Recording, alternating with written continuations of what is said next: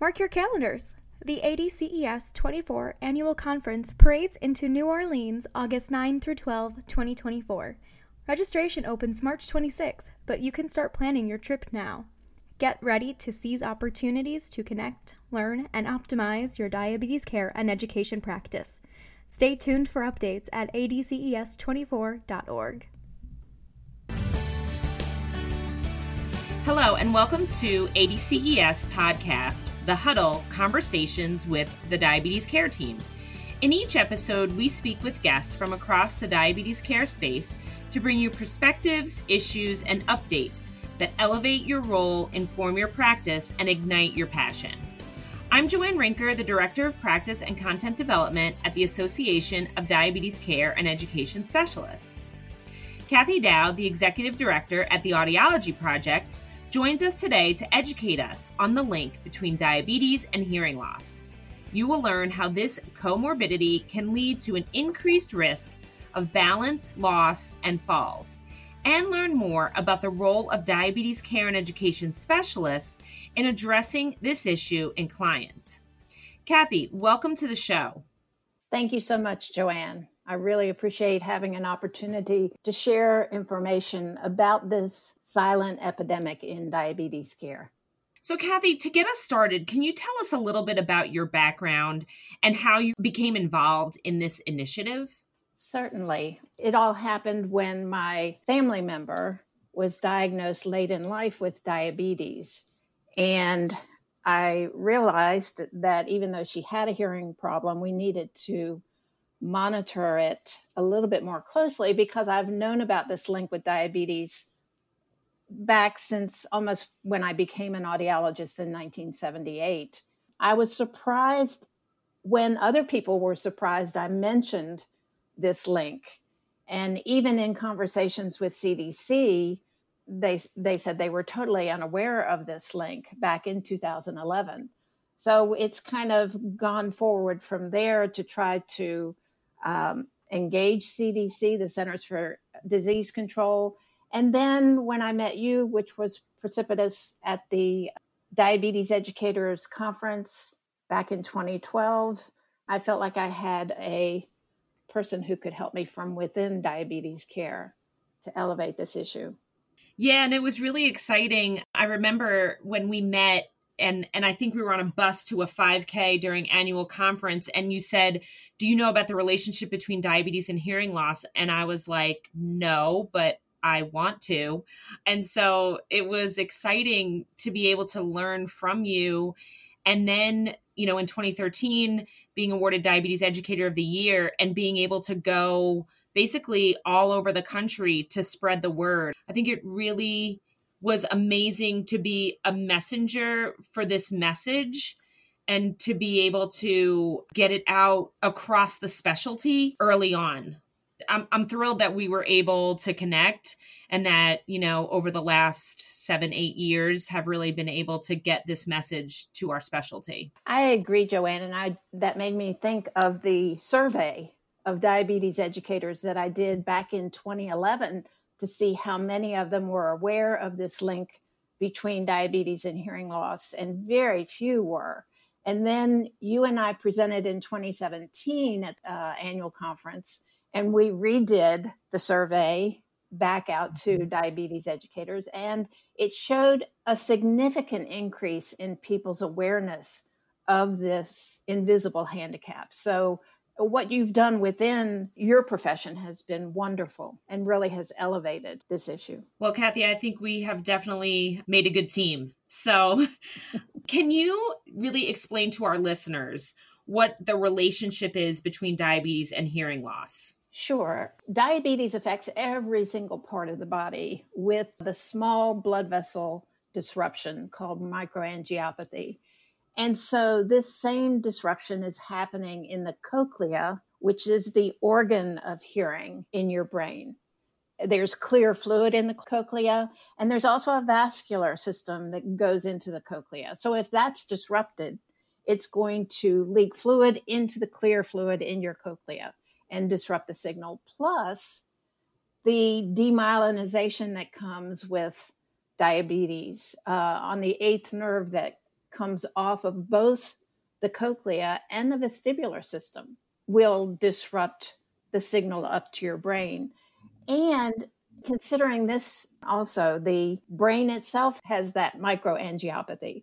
So, just for processing the signal that reaches the brain, there's some potential impediment there. So I know, Kathy, that you and I were both very excited on December 9th when the ADA released their 2021 standards of clinical care for people with diabetes, which now includes um, sensory impairment in evaluation and assessment. So, what should diabetes care and education specialists really know about this update? Well, I think you have a great opportunity because you have persons with diabetes in front of you and you are talking with them about what they need to do to stay healthy. And it's a great time to have their hearing screened if you want to use that as a first step. There is an objective screening tool on the Audiology Project website, and anybody can use it. You can go to our site, plug in some headphones. It takes three minutes per person to run that test, and it's a validated screening. So that would quickly tell you if the person has a hearing sensory impair- impairment. And if so, then you refer them on for a baseline audiological evaluation where the audiologist can look at the whole case history because it may not be only diabetes. They may have cardiovascular issues, hypertension, they may have kidney issues. I mean, everything is so linked together. And those other chronic diseases also cause hearing problems and risk of falls. So I think starting out, just getting the person, whatever way is best, getting them to a local audiologist who can do the baseline and say, okay, this is a picture of your hearing right now. And based on your case history, this is what I'm going to recommend going forward. Maybe you have several active things as a person with diabetes, and so they may want to see you back in six months or 12 months based on the medication you're taking.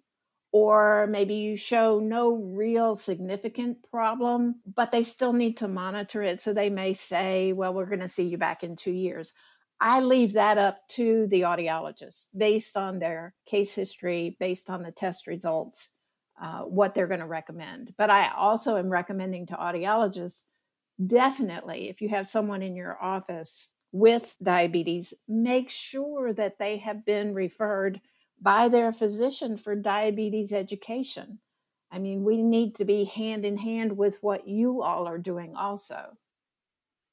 Yeah, Kathy, I know that for years we've always talked about how this really should be this reciprocal yes. referral us referring to audiology, audiology referring to diabetes care and education. So I love that that you mentioned that.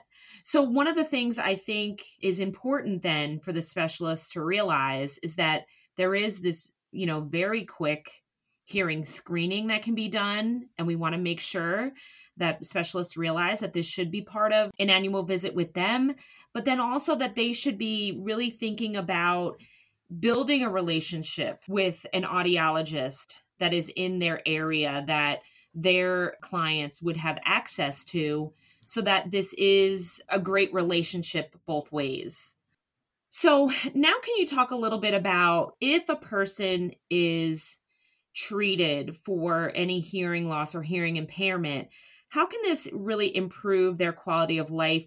And how can it also do things like improve their blood sugar, um, and just other aspects of their life. Can you talk a little bit about that? Certainly. I think having your hearing corrected makes a huge difference on a lot of different aspects of your life. If you're still working, you're going to be able to understand in staff meetings what's going on and not misunderstand. One person that I had in my office once said when she went to large meetings, she really had to have somebody else write down everything that she could review after the meeting because she really couldn't hear. She waited five years to take that first step. Uh, everybody is so concerned about taking the first step, but it can be so positive because I think your family communications improve, medical care improves because now you can hear the directions and the instructions from your medical professional and, and you understand. Or if you don't understand and you hear it well, you can ask those critical questions. Well, what do mm-hmm. you mean by this? If you don't even hear it well, you're not going to be able to ask follow up questions. So it, it does make a big difference when you take that step when it's needed.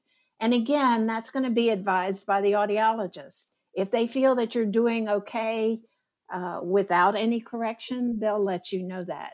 But if they recommend it, I wholeheartedly encourage people to take that step. It is life changing for all aspects of your life. So that's that's on the hearing loss issue when you look at the vestibular issue and the increased risk of falls, I think what happens with that is people don't want to go out because they feel unsteady on their feet. So then you're not going to get them to exercise like they need to. There is a type of balance problem that can be corrected. It has like a 95% success rate in being corrected if it's identified. So, again, you know, having that screening for risk of falls. If you're a person with diabetes, you have an elevated risk of falls because you have lost some of your vision potentially. You have lost the feeling in your feet to know that the surface you're on has changed. And then you have the vestibular system, which is knocking you off center and potentially causing you to fall. So, all of those things, I think you're just going to improve the person's life and their ability to stay independent dramatically when this is assessed. Yeah, and safe. So, one of the things that I found fascinating over the years as we've kind of talked about this relationship and treatments and you know how it can improve quality of life was how hearing loss over time can actually affect the person's ability to understand speech. You know, it was really interesting to me that the person who has had hearing loss for a long duration of time actually has to relearn how to process speech. Can you talk a little bit about that?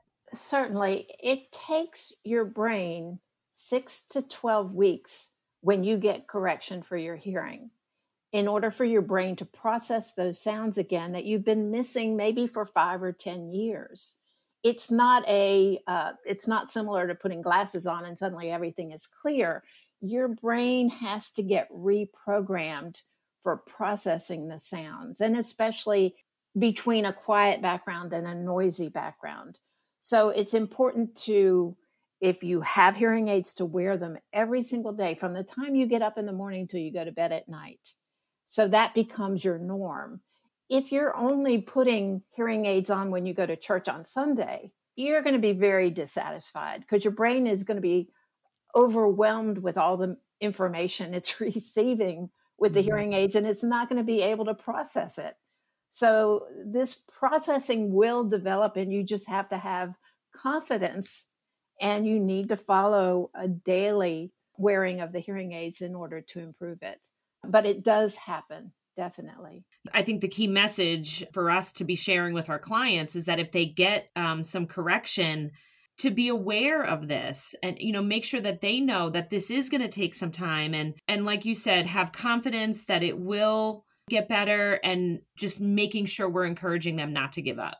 Well let me modify that just a little bit too because the auditory processing we do a test for auditory processing. Well, we do a speech discrimination score, and then we can do uh, speech discrimination in a noisy background. So it tells us because you may also have a damaged auditory processing issue.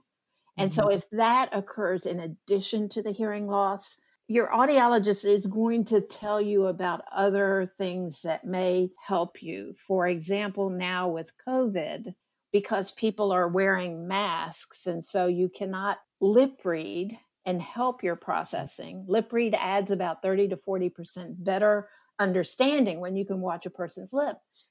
And so you go and everybody has masks on and you find yourself more challenged. There are speech processing apps that you can put on your phone so that as you're listening to somebody explain something, you can pull this app up and it's going to print out what that person is saying. Hearing aids are one part of this correction, but in some cases, if your auditory processing is just very damaged from a lot of different reasons, there are some alternative suggestions for helping you to understand what's going on around you. Thank you, Kathy. I think that's important for all of us to be aware of. How do you recommend that a diabetes care and education specialist interact with an audiologist so that they can really build a relationship that's going to foster this reciprocal referral situation? Well, I think the main thing is to look in your area and see if there's an audiology clinic and to reach out to the audiologist. And just as you and I are talking about what the diabetes educator should do. I'm also speaking with audiologists about you need to reach out to the mm-hmm. diabetes education specialist in your area and let them know about your services. So it, it just needs to be a collaborative process. Kathy, it's been such a pleasure for us to talk today about the relationship between diabetes and hearing loss. Is there any last comments that you'd like to make to our specialists and our listeners today? Joanne, I think you've put some great links at the end of this podcast that will help both diabetes education specialists and audiologists to link up with each other to learn more about what's causing this problem with hearing loss or risk of falls and i think if they if uh, diabetes education specialists go to the website the audiology project they are certainly welcome to use the screening app on our website. However, I'm also hopeful that the local audiologist will put this on their website. And that way, if someone fails, they will be sent directly to the person who can provide the follow up evaluation services. One other thing, Joanne, I think it's important for audiologists to look at joining ADCES so that they can be linked up with diabetes education specialist. They can learn more about diabetes, but then they can also find diabetes educators in their local and state entities and be better able to share their materials. I just want to reach out to audiologists to say this would be a good step for you to take to join ADCES. Thank you so much, Kathy. You're welcome, Joanne. As we just heard from Kathy, addressing hearing loss in your clients can really help improve diabetes management and reduce the risk for serious complications. Make sure to follow some of the action steps mentioned here today and start working with an audiologist who can really help you tackle hearing loss in people with diabetes. We've included some valuable links and resources to help get you started in the episode show notes, which are available at diabeteseducator.org slash podcast. If you enjoy the huddle, please take a minute to rate and review the show on Apple Podcasts. And remember that membership at ADCES gives you access to the education, networking, and resources to improve your practice and optimize outcomes for your clients. Find out what ADCES can do for you at diabeteseducator.org/join. The information in this podcast is for informational purposes only and may not be appropriate or applicable for your individual circumstances. This podcast does not provide medical or professional advice and is not a substitute for consultation with a healthcare professional. Please consult your healthcare professional for any medication or medical questions.